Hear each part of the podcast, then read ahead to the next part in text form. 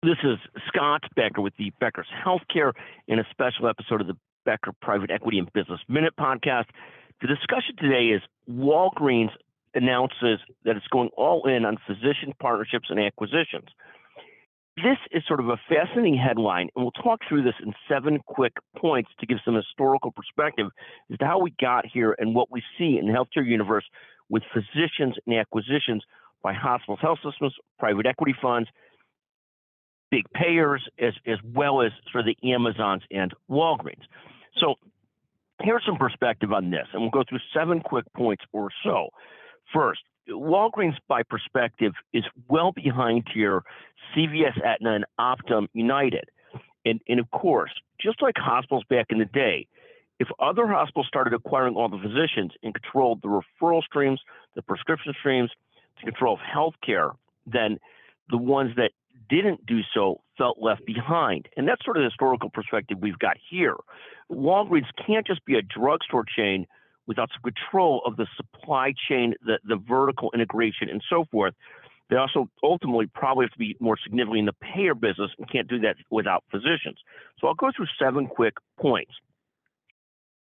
This reflects the return to the concept that the firm or company or health system that controls the doctors can control healthcare and, and, and, needs to do so to win in healthcare. And this is not necessarily good or bad for society, probably bad versus good, but it is this concept that those who control the physicians and the prescription power and the procedure power and, and the ability to manage things are still sort of in the driver's seat. Second, there's a growing and massive shortage of doctors.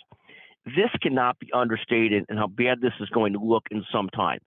Anybody who's a patient, which we all are, knows it's harder and harder to get an appointment with the doctor that you want when you want it.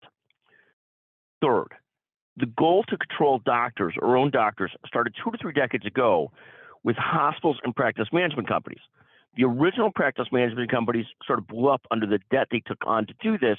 The hospitals that did so often became sort of the mega and controlling systems in their markets. For a long time, some health systems fought this, tried to stay independent, tried not to have the cost of owning and employing physicians, but most systems, health systems largely got there at some point.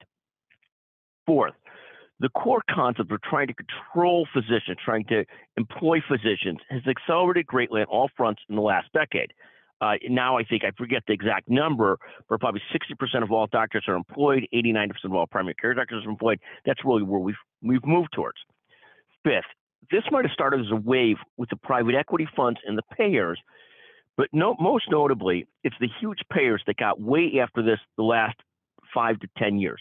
Optum being the leader with more than 60,000 physicians employed, or more than 5 6% of the physician universe. There, there's something like a million sixty thousand physicians, 11, 1 million one hundred thousand, something like that.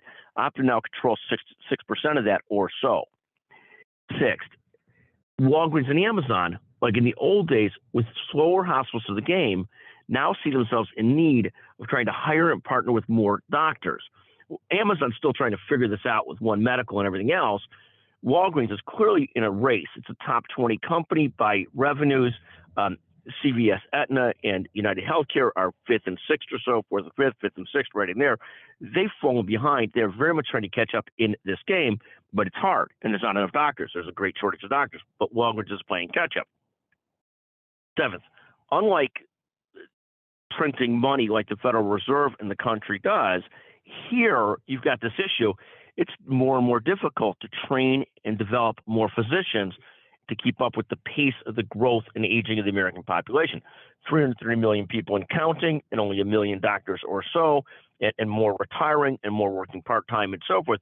A real challenging situation in the long run for getting ourselves in balance between the number of doctors and the amount of people we have. And, it, and it's not so easy anymore to just import doctors and have them immigrate here like they used to, and we need them. In any event, fascinating to watch this this Walgreens going in all, all in on physicians and here's seven thoughts about it today on the Becker's Healthcare Podcast. We'll also release into the Becker Private Equity and Business Minute Podcast. We hope you enjoy this. Love your perspective. Thank you for listening, uh, and thank you for joining us on these podcasts.